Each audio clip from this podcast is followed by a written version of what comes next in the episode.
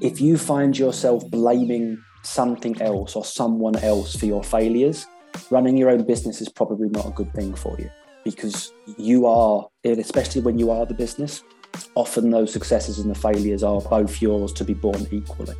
That's the voice of Mark Peacock, owner of Deer River Craftsman, and I'm excited to talk with him right after a quick word from our sponsor. This episode is brought to you by Jobber. Jobber is software to organize and manage your business. From quoting a project to getting paid to everything in between, Jobber software brings everything together to make projects easy to manage and customers happy, giving you more time in your day and getting you paid faster. Go to getjobber.com/ethan or check out the link in the show notes for a free 14-day trial of Jobber. And if you try it now, you get 20% off your first six months when you sign up. Hello and welcome to Building a Furniture Brand with Ethan Abramson, the show that talks about the business behind the furniture business.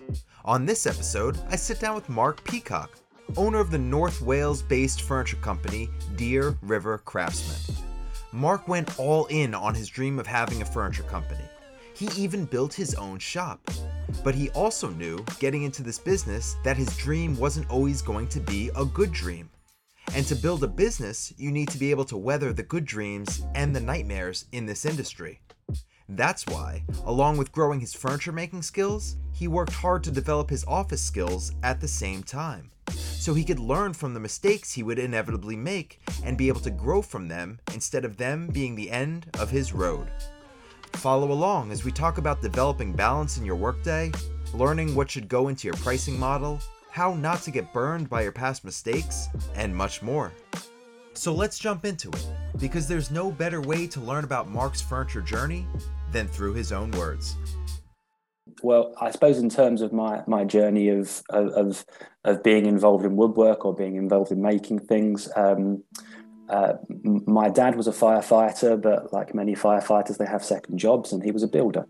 Um, so I was on site from a very early age, helping him, whether that be um, building extensions or fitting kitchens. Um, so uh, e- even as early as 12 years old, back in the uh, um, uh, back in the early 90s, um, I, I, would have been um, uh, on site with him, earning my pocket money. I also had two uncles who were uh, working in, in trades that involved making things. So, uh, one uncle was a, a, a, barge captain. He was Thames sailing barge, um, which is a, a, traditional wooden boat, uh, and therefore he had a number of boat building skills to make and maintain uh, the boats that he was involved. So, I learned a lot of joinery skills um, from him. Uh, and my other uncle, who uh, lives in the um, Maritimes in Canada, um, has, uh, or used to have, wood stove business, making traditional um, wood stoves um, uh, for people's houses.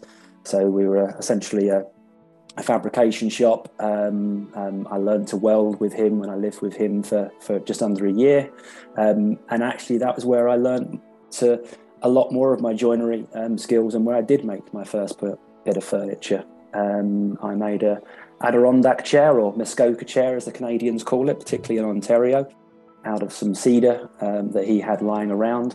Um, so that that was officially my first bit of furniture at, at 15 years old, um, back in the early 90s.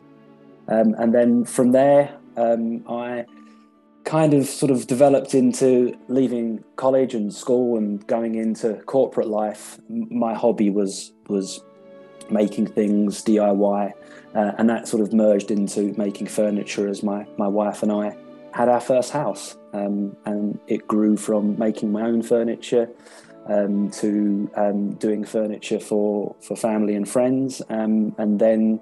Uh, I would say about seven years ago, it turned into um, friends of friends asking me to do things, um, and then I decided at that point that I was enjoying it that much, I wanted to start turning it into a business.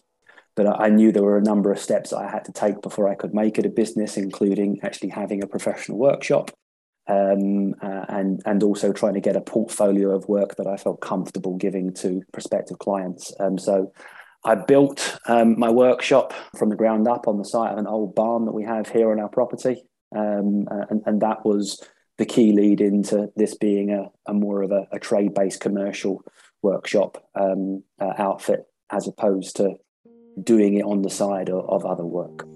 That story that you have growing up being handy and building things and enjoying it and then going into corporate life and still having the the dream of building furniture but not doing it full time or not doing it for a living is a story that a lot of people know very well. I agree.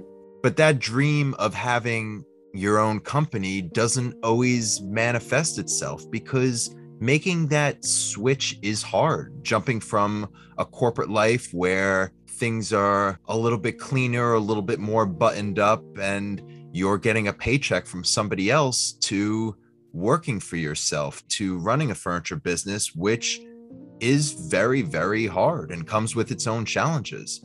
So, how did you decide to make that jump from one life that you were living to the other that you're living now?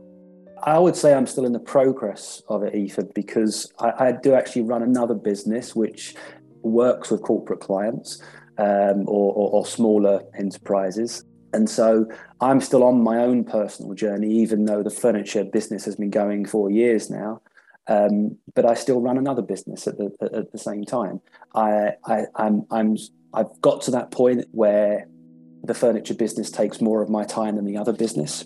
But the, the first steps for me were in, and especially leaving uh, a, a, corporate life, is having the confidence that when you have a go at running your own business, whether it's successful or it fails, and there's nothing wrong with your business failing, as long as you've got the safety net there or you built yourself a safety net to give yourself enough time. The, the one thing I would never advise anybody to do, and, I, and I've said this to people when, I, when they've asked me on Instagram, is don't take the jump if you've got responsibilities to, to other people, particularly um, spouses or, or children or, or, or other relatives. But but think what your what steps you have to take to have enough money for a period of time to then take that jump or think about how you have to change your life, what you may have to give up to allow yourself to build the business while you're in a, a full time job. Um, and think about transitioning that full time job to a part time job so you can make the safety net longer if you need to. But it takes long term planning and it will take sacrifice. And I've, and I've always told people that there's, there's no easy answer to building your own business even full time, let alone when you're trying to do it um, alongside something else. If you feel like you haven't got the, the the opportunity or you've got too many responsibilities, work out what it is that you need to get up to build this new life that you want for yourself. And the other thing I've really advised people is be clear with yourself, as you and I were discussing, that if this is the hobby that you love doing and you want to turn it into your job and your and, and your income, it's not always about the the making of something when you're running your own furniture business. It's not about being in the workshop. I I personally spend probably only 60% of my time as far as business is concerned in the workshop. The other 40% is in my office where I'm talking to you now. I'm either doing design work or I'm doing um, um, quotes or I am um, doing some sort of um, updates to my website or I'm doing some sort of um, update to my Instagram page, or I am uploading a YouTube video, or I am doing the thing that we all hate doing as business people taxes um, and back office business admin and taking stock and making sure all my receipts are up to date. So I think the key thing for people to realize is think about your life as being half the stuff that you love and half the stuff that none of us love doing. Um, and hence why we all love accountants. you hit on a lot of important points there and i definitely want to dig into that but i want to jump back to that first question and i gave you that lead in question about jumping from corporate to woodworking, knowing that you also had that safety net of another job that you were doing at the same time for yourself, because that is also something that a lot of people do as well, where they get out of working for somebody else, but they also run two of their own businesses at the same time. That way, they have that safety net. So, how do you make that balance of knowing that you want to do the furniture full time, but you need to balance both of these jobs right now? I'm quite a long term planner. I, am I'm one of those sad people that looks at things as five year plans and 10 year plans. And I suppose that I, I, I, had that concept of of knowing when when when life gets easier for us all, when that big bill of owning our own house or property or or flat is is is all ours, and we're not owing some of it to the bank, as it were. Um, I know in five years' time that that's the position I'll be in. I won't have a mortgage anymore. I just have to pay the bills here, and I know that even if I made no improvements to my furniture business today, I would pay the bills and I'd have a decent lifestyle that's the planning I think pe- people need. I, I think it's it, it's being clear to yourself and, and being patient and knowing that that you have that goal to work to. I think people are very eager sometimes, particularly if they dislike a corporate job or even the business they're running for themselves. It's a really, really um, enticing thing to to want to turn some uh, something that you love in, into your into your sole focus. But patience is what I would say, and, and planning it properly and, and being true to that safety net is important. And then you can really, in, I think, really enjoy um, when it is your um, your full time gig. I work seven days a week, and I'm happy to work seven days a week. I probably would be happy to work seven days a week if it was the if it was the full time furniture um, business, because I'm, I'm someone who sort of sees that way of working and running your own business as a lifestyle choice as opposed to it being my job. It is a i think it's an important thing uh, very sort of client centric or, or, or, very customer experience focused kind of person. And some of your clients will want to talk to you about stuff on a sunday afternoon when you might be wanting to have dinner. Um, and if they want to talk to you on a sunday afternoon i'm going to talk to them on a sunday afternoon. Um, because if your client is someone who does have a monday to friday sort of nine to five they're building their their dream property or their dream piece of furniture, they're thinking about that the weekend. So you need to be there at the weekend to think about that with them. So that, that's a key thing. I'm not, I'm never switching off from doing that. And therefore you embed it as part of, as part of your lifestyle. Never switching off and being very client focused 100% of the time, seven days a week is great for customer service. And I don't think any client would ever be offended if they see an email response from you two minutes after they sent an email on a Sunday. But you also have to watch out for yourself, and burnout is a real thing. The old saying, if you do something you love, you never work a day in your life, is is not really true because you can do something you love, but it is work. And like I said, you can burn yourself out. How do you fight back from that? How do you work seven days a week not only your full-time furniture job but also another job and have this great client customer satisfaction but also don't burn yourself out you can work seven days a week but you don't need to work every hour of those of those seven days what my wife and i do and what i certainly do is we make sure we have the time to do the things that we that we love doing together um, whether that be walking and hiking and we live where we live in north wales um, uh, because it is some of the best hiking um, um, and sort of uh, landscape scenery you'll see in the UK. Um, so every day you will find us out with a dog uh, somewhere in, a, in our local area and we, we give ourselves at least a couple of days a week and we try and focus that to, to, to weekends as well um, to, to make sure we get those longer hikes in um, and for me or for both of us being in and around nature is um, is is our wellness, is our well-being. Um, and, and and to your point around wellness, I make sure every day that I get up, I spend at least 45 minutes having breakfast, spending time on on on reading or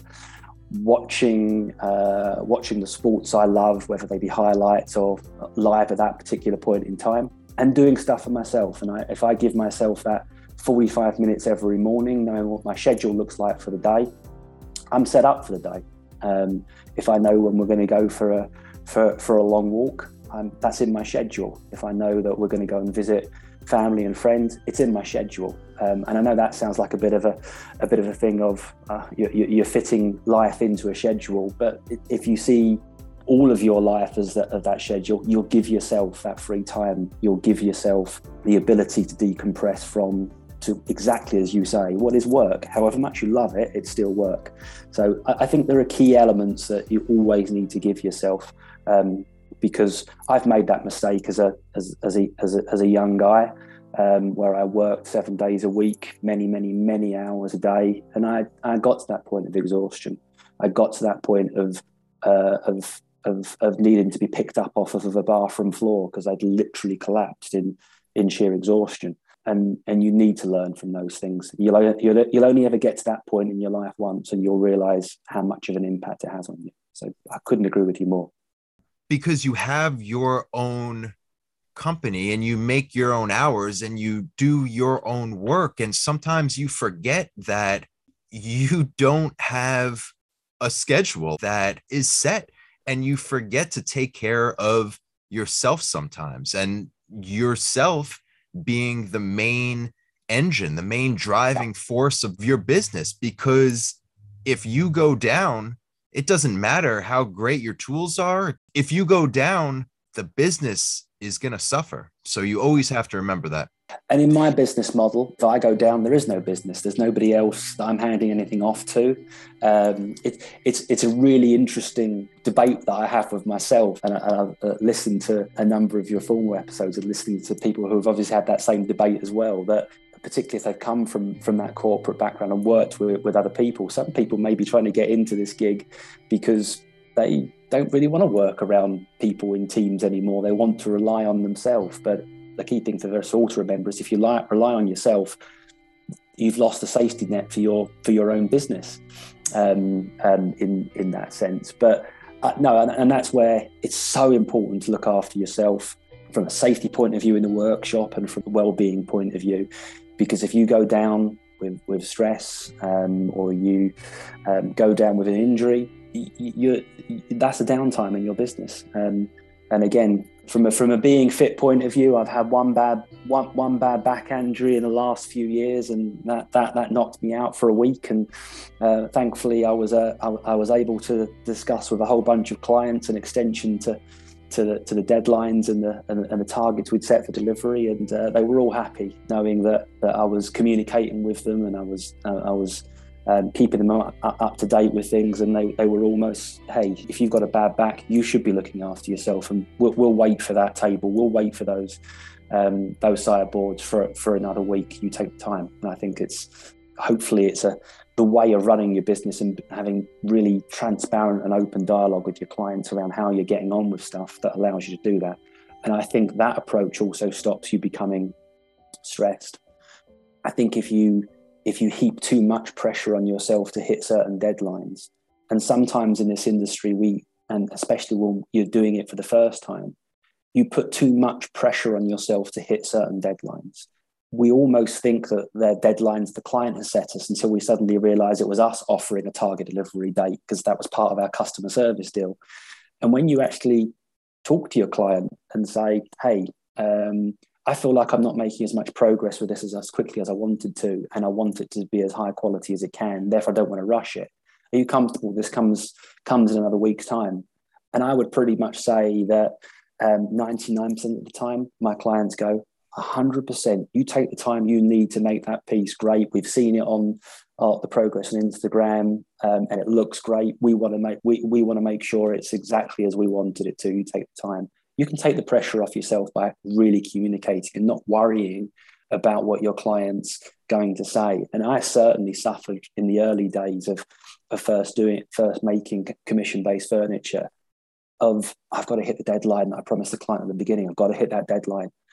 And it and it took me some time to build up that confidence, which strangely enough in my corporate world, I was always confident about asking for an extension to a deadline and I suppose it was perhaps because I was less invested in what those deadlines were. And, and I think if you become really invested in what the deadlines are because it's all about you, if, if you're the only one in your business, um, you put more pressure on yourself. And the advice I've given a lot of people who deal with that is you'd be surprised how understanding many of your clients would be um, if if you just keep that open dialogue. Everything you just said is so true. People get so caught up in a deadline and they forget that they're the ones who set that deadline. Yes, there are situations where a client needs something at a certain date and you're rushing to do it. But even in that situation, you've agreed to that deadline. You are the master of your own destiny.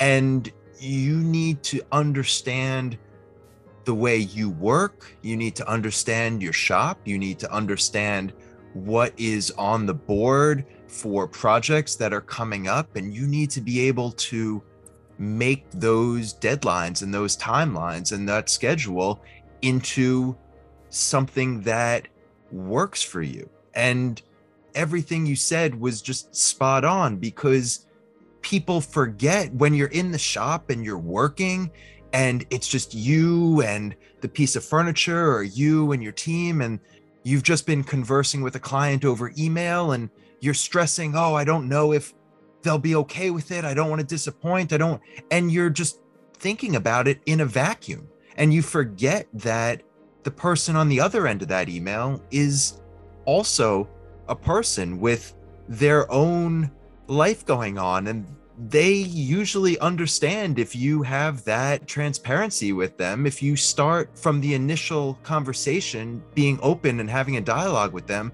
they understand if you need more time to make the piece better. Nobody wants a piece on a promised time that's only half done. They want it to be good in the end. I agree uh, to- totally, and, and and especially in in the game of commission based furniture, it's often the clients I'm working with they've come to me because they want something that is bespoke that they couldn't have got on the high street or it fits into a particular part of their of of their home. Um, a lot of the stuff I've done this year is is built-in work for people with brand new homes. Um, and, and, on certain occasions, I've, I've asked for, a, I say, can, I, can we extend and look for a different install day? And they almost come back to me and go, oh, I'm really happy you said that because we're not ready for you. so it's, um, uh, you, will often find that, uh, and, and that's the other side of things sometimes. And as someone who is very schedule focused, occasionally I get a client that will say, "Any chance you could delay this uh, because we're not quite ready for you?" And you've you've got to find ways and to to to adapt that schedule to to meet that kind of customer service deadline, or don't be afraid to um, to to work with them that says, "Do you know what? I, I I got this landing zone for you, and I've got some other important stuff coming up. Any chance I can get you?" I can do the delivery of of certain pieces that are going to go to this this this building. I'll get it covered up, and that way I know I've done a partial install and I've and I've covered it up, and therefore you can continue the work that you need to in that particular room. And then I'll come back when I've got that slot ready for you again and, and finish it off. And and again, some clients like, oh, that'd be great if you could work around us. Um, that that that that'll be amazing. And and that way you you're offering that that flexibility, but you're not breaking your own your own schedule, especially if you've got work queued up, got your board with your uh, with your with with, with your uh, your next six orders up on the up on the chalkboard, waiting to be uh, taken down and, and started work upon. So, let's talk about your customer service. We've been we've been dancing around it, but let's let's get into it. Let's talk about when a client reaches out to you. What does that process look like for you from that from that first interaction all the way up to the end? Sure. This is something I'm really passionate about. Is um, the style of my business, the style of work that I want to be doing, um, and especially right now, um, is is all about um, delivering something that the client is passionate about and, and, wants to invest in, and they want it to be uh, of high quality. And I kind of want it to be an experience for them. So um, I, I, will, uh, if, if, they reach out initially, I'll set up a, uh, a consultation. Um, initially, usually over um, over a, Zoom or um, or a call. We'll talk about the kind of things that they're looking at, And then in most cases, even if it's freestanding furniture versus built in work, I'll do a home visit because, particularly when they're not exactly sure of even the style of furniture they want or the, the colors or the, um, or the finish they might want, I'm really happy to, to, to, spend some time with them in their property, which was much harder during the um, pandemic, um, and and almost do a bit of an interior design bit with them, um, and we'll do do the do the consultation there.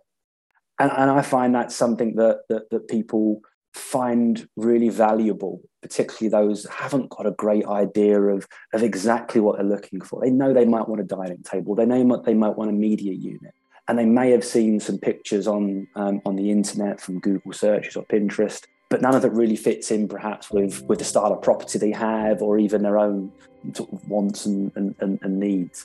And so I, I, kind of really like that process of working with them and making them feel a big part of the design process. Even though I'll be the one that goes away and and and and, and gets into some software and does some some initial sketches and then puts more refined sketches until we get to more detailed measurement before I produce the, the quote and before I produce uh, the, the, the finished design and we we agree a, a, a, sort of a target timescale for for the delivery.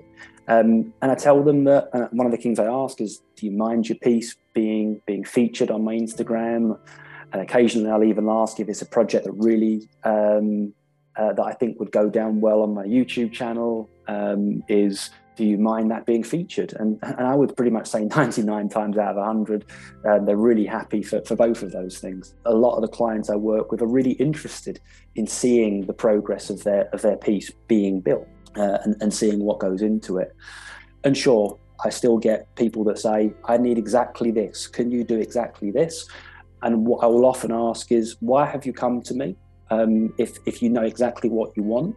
Um, and they'll say, because I want it six inches longer rather than what we can buy out of the, out of the furniture store. I'm like, okay, I'm comfortable to do it, but I'd even be happy in some cases, particularly if I was very busy at the time, to advise them of other people that would be um, that would perhaps be right for them. Because I'd, be quite honest to say they they may be able to do it um, quicker and perhaps even cheaper than I would do, because I've I try and give myself a, a, a different niche um, sometimes, but I'm really happy to do do the work for that type of client as well. But I'm just very honest about what I see my see my skill set doing, and being honest about what else is available out there for them. And again, I find that the clients are drawn to, towards you more um, because you're demonstrating a great amount of transparency and honesty in that process.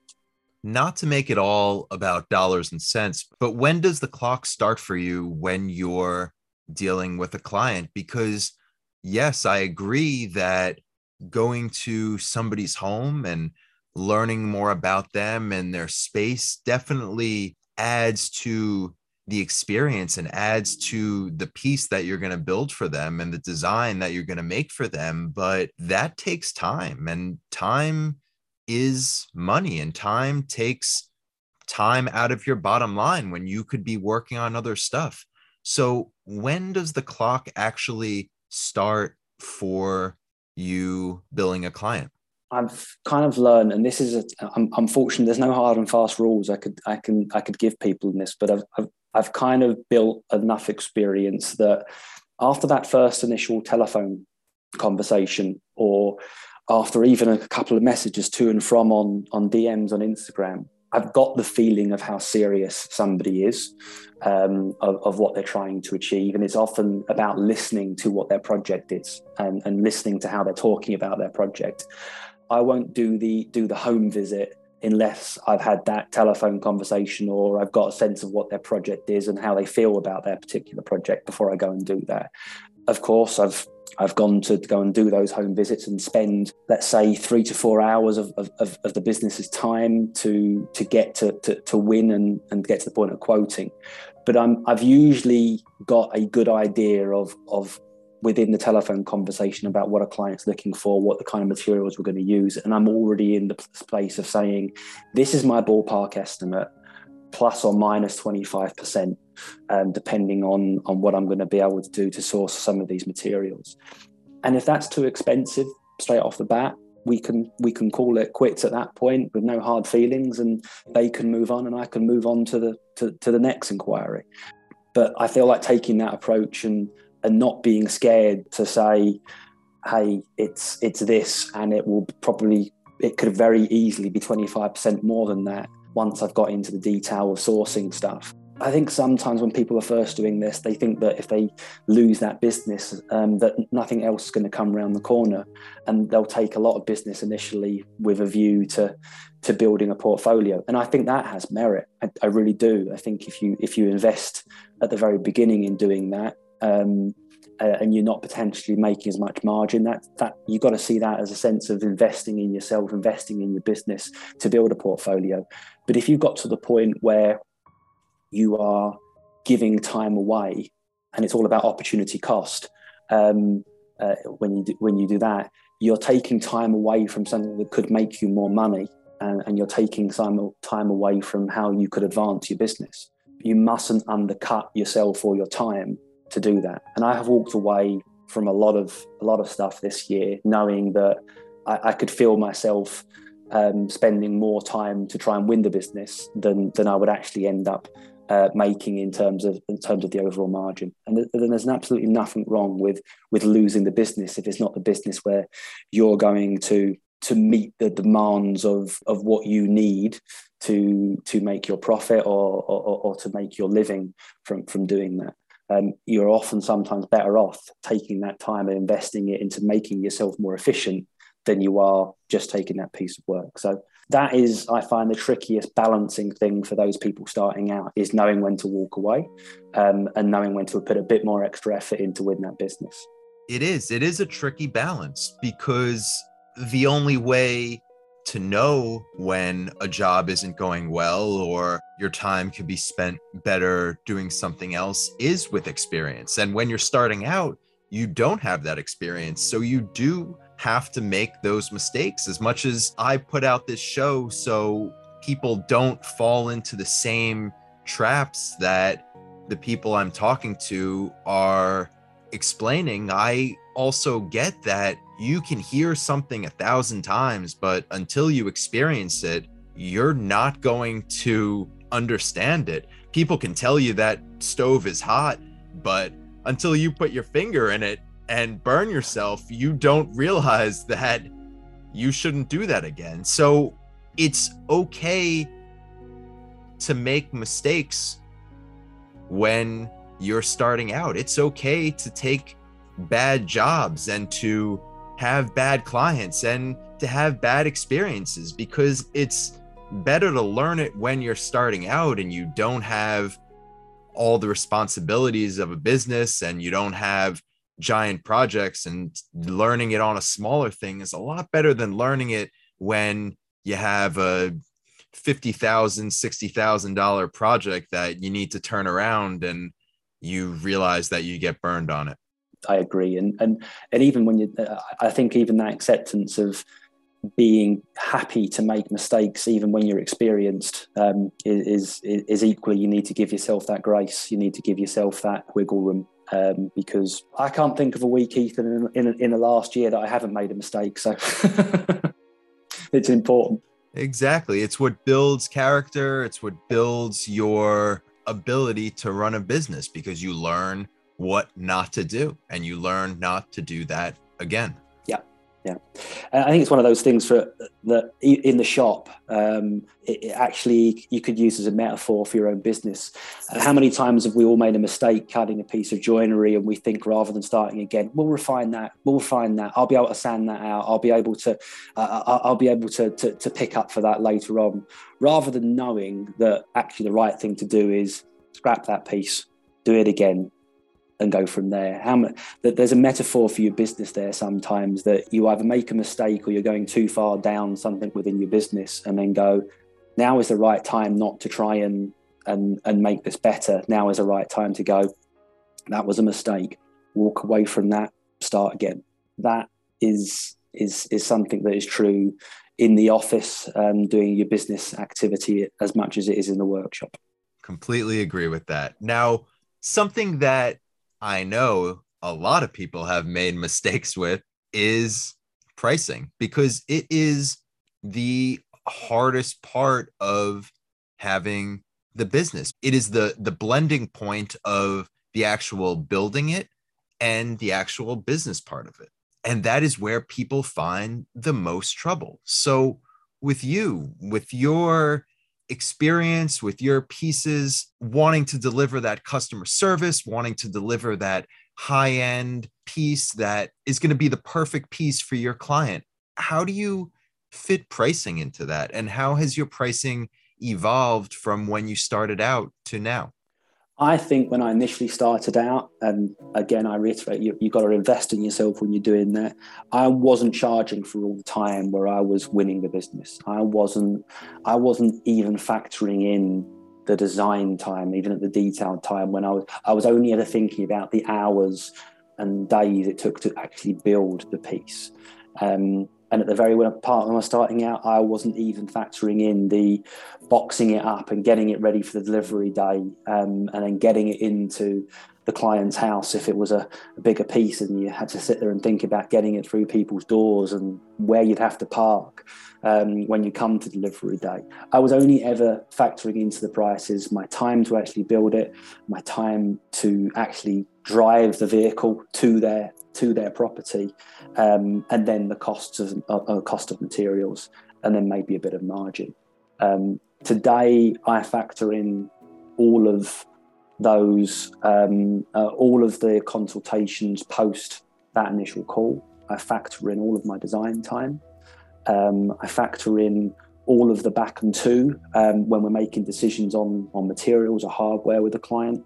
Um, I factor in my time of sourcing specialist materials. I think that's another area that people forget. You can spend half a day trying to find the right slab to go on a dining table. You can spend um, half a day going to see the specialist provider um, up in the Welsh Hills to go and get that slab and negotiate a price. You've got to factor that in. Uh, and, and that's why when I quote, I tend to quote with this is this is the target price. I'm asking for often a 10% leeway on that price, depending on when I've actually got the material sourced. Most of my clients are really happy with that level of transparency. Um, and when I get that specialist piece sourced, then I'll show them the receipt for, for how much it cost me to get that. And they'll know that it's been factored fairly into the price that we're working on. And then you've got to factor in your time to, of course, make the piece. And I think people are generally factor that in. But what I've found is a lot of people, when they're when they're pricing time, forget that it often takes them at least half a day, if not a full day, to package up, get it into the into the van or on the back of a truck, uh, get it to the property, and then forget to factor in that it might take you two hours to get it through a client's front door and get it in the spot they want it. You've got to factor all of that time in, and I learned that the hard way.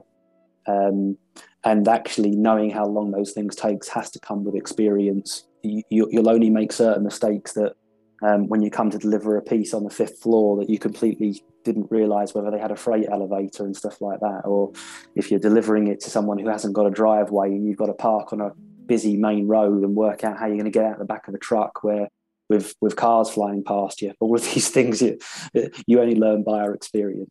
So remember all of the steps it takes you um, from from front to back and make sure they're priced in there's so many mental and physical add-ons to just building furniture. And yes it, you do learn them from experience. And you do remember after many years doing this to always ask the client in, in the initial conversation where's this piece going? Yeah. so and and and if there is an elevator, if there is uh, ample parking, if there is all of those things, because I don't know how many horror stories I've heard from people where they built this beautiful piece and then they had to cut it in half in the hallway to fit it in. It's it's it's not pretty. It's not pretty. Or take someone's window out. I've seen that happen before as well. it, it, exactly and and we joke around about it but it it cuts into your bottom line if you can't get it in the door and you have to hoist it up through a window or through the outside, then that costs money and that costs a lot of money. And you could end up eating all your profit and then some with a simple mistake like that, just not asking for measurements of the building of the space when you need to get in there. So that yeah. that it's funny until it happens to you. And then yeah. it's just like it's just like the fire thing. You stick your finger in and you've got burned and you remember that and you do not let that go.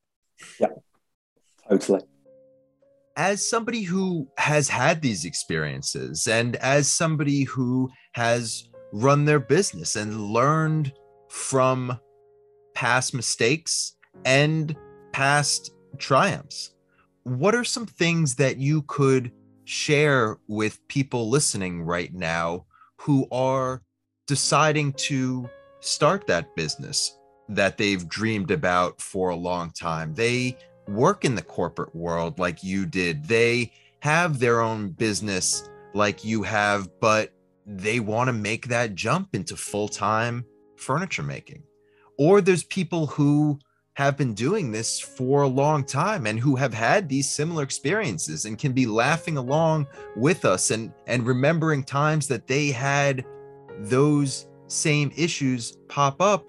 But even though they've had those experiences they still feel like they're not getting everything out of their company that they want what's some advice that you can offer to people listening that you've experienced and and you could share with everybody listening? I think that there's two sides to to it. And i think one is really hold yourself accountable for everything that goes right and everything that goes wrong in your business. Be be the be the person that you give yourself true accountability. And what i mean by that is if you find yourself blaming something else or someone else for your failures running your own business is probably not a good thing for you because you are, especially when you are the business, often those successes and the failures are both yours to be borne equally. At the same time, enter into a spirit of community and asking for help. Um, I I got into social media very late because I was the kind of person that said I'm not really into social media. Right? I did it because I was thoroughly encouraged to do it because it was um, something of that could be used as a marketing tool. And I found that not only did it become a marketing tool, it became a sense of of real help and real source of um, like not companionship, but a real source of like-minded people who are so willing to help each other and that will only help you in your business. I have developed something I would regard as strong relationships and friendships with people, some of whom I have never met face to face via that social media platform, particularly Instagram. Uh, and in, in, in that space, you will get advice, encouragement, honesty, um, both from a business sense as well as from a from a from a making something sense. And I think that that is something that that people should really tap into when they're trying to make that that, that jump is feel feel free to ask people who are more experienced than you questions and remember that sometimes they won't want to give you a straight answer because sometimes they see it as part of the um, what makes their business unique um, and, and therefore know that not to not to push the envelope, but not equally to feel too too hurt by someone who doesn't want to give you advice. But my general experience of of this wider community, which is global, is they are willing to help and they are willing to to answer your questions and and I kind of enter, enter into that, that that that same spirit so I might spend some time asking answering people's questions on DMs about how they should do something in their business or how they should make a certain piece or what materials I would advise them to use because I know that at some stage I'm going to send a DM to someone I know that's doing something absolutely fabulous right now and go hey um, how did you do that uh, what, what, material did you use for that, or what which which which which tool manufacturer are you using for that? And they'll gladly give me that time. So I, I see that as that that giving as something that I know that I will take back one day uh, in that wider community.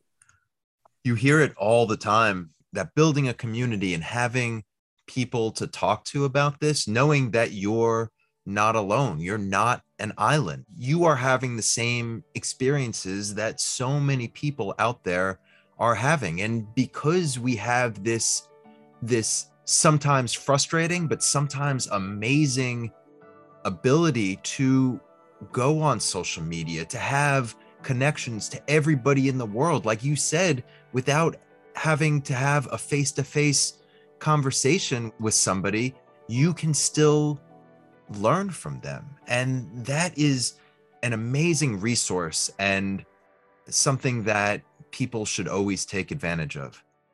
And Mark, thank you for adding to that community. Thank you for being a contributing member of it. And thank you for sharing your knowledge and your skills and your and your journey with everybody listening today. I really do appreciate it and wish you continued success in your business. And I know you are somebody who plans ahead 5, 10, 20 years. And I hope that pays off for you. Thanks so much, Ethan. Uh, um, uh, really appreciate the, the, the time and the invite to come on. Um, it's uh, I, I could say the same things right back at you, my friend.